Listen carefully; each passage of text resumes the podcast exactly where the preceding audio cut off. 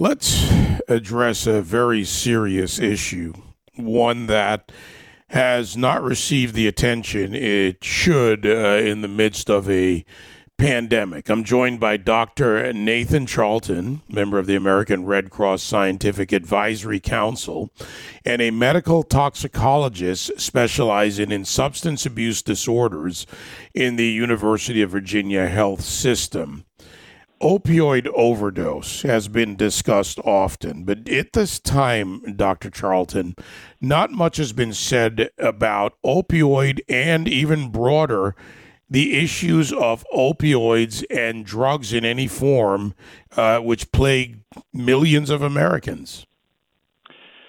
Yeah, David, you're absolutely right, and thanks for having me. Um, this is a topic that has not gotten the press that I think it deserves, and I really appreciate you bringing it up you know, as you mentioned, I mean, there's millions of people in the United States that have, you know, a substance use disorder, you know, commonly known as an addiction, and millions more that have used an illicit drug or opioids. Um, I think that you know what people don't realize is that in the United States, overdose is the leading cause of accidental death. You know what that means is that you're more likely to die of an overdose in the U.S. than you are to die of a motor vehicle crash. And as you mentioned, that you know opioids, which are drugs like oxycodone or heroin, are really the leading driver of these overdose deaths. Now, let's look at this wide range uh, when it comes to opioids. We have the importing of other uh, things like fentanyl. We have the issues, the mental and addiction issues all combined.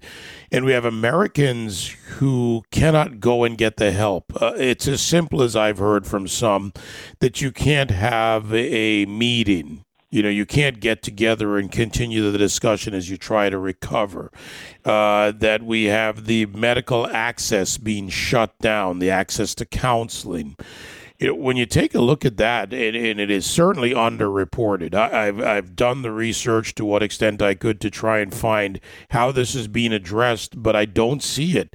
What kind of danger does that, what I've just what I've just described and more, uh, what kind of danger is that to the population going forward? Well, yeah, I mean, you've really summed it up, and you know, I'm sure you've seen the reports of you know, in, in 2019, the numbers aren't out for 2020 yet, but the 2019 there were 70,000 or just over 70,000 overdose deaths. Uh, about 50,000 of those were opioid deaths. Um, you know, in the period from you know May 19 to um, May 2020 were 81,000 deaths, so the highest ever reported, and we're certainly expecting the numbers for 2020 to be you know higher than 2019. Um, and then you mentioned access to health care, right? Um, and so, you know, during this pandemic, it has been harder to get into hospitals, clinics, uh, treatment. Um, you know, I run a, a, a or work with a, a clinic, and we do telemedicine. But even with that, I don't think we're able to reach the same numbers of people that we probably did before the pandemic. And so, you know, like what you said, you know, sort of social isolation from the the pandemic. You know, there's been an increase in unemployment, sort of overall, you know, gloom and despair that the virus has brought, and coupled coupled with you know a decreased access to to health care, substance abuse treatment, and you even briefly mentioned sort of the fentanyl and these super potent opioids and potent fentanyls that are, you know. Generally, in uh, the population now, those are yeah huge risk of overdose right now we need solutions, obviously, and that's what I like to go to. Now, the Red Cross has a first aid course for anyone that can t- that wants to take it for opioid overdoses. It's an online course, helps you identify. There's a CPR component, what to do, you know, how to recognize, and then how to deal with it. Uh, you work with a center. There are many around this country that I've talked to who would like to go back to the work they're doing, be they medical practitioners, you know, therapists, uh, addiction specialists, or otherwise. So, what in the midst of this, what are some of the things we can do? Telemedicine, as you said, is a contact point, but that face to face can bring you so much more, and it doesn't exist, or it certainly it has been diminished greatly. Yeah, I mean, I agree with that.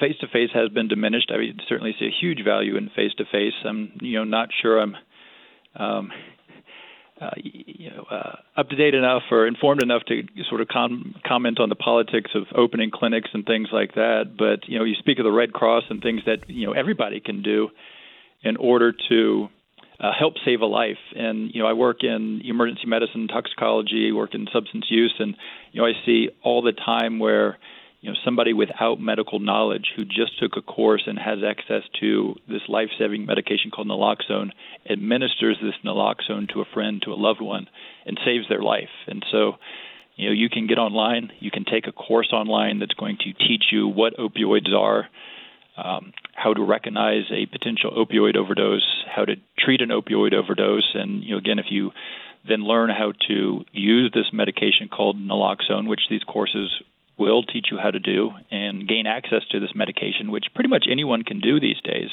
Um, yeah, everybody can learn to save a life. You don't need a specific medical background to do so. You know, I know our focus here was to talk about opioids, but it, drugs, uh, unfortunately, are not, and I think most often, not a standalone use or standalone issue and whether legal, something like alcohol or other uh, controlled substances, uh, you know, this is a much bigger problem than I think we've paid attention to. And that should concern us as a country. It affects our families, our lives, obviously, uh, communities, companies. It's not something isolated to the person who's dealing with the problem. No, absolutely. Um, and uh, yeah, I think sometimes we often you know live in a void and and we think this isn't a problem that is going to affect us. I mean, I, I think it's well documented now that you know mental health problems have increased during COVID. Substance use problems have increased during COVID. And again, like we said before, you know, at least 20 million Americans have a substance use disorder.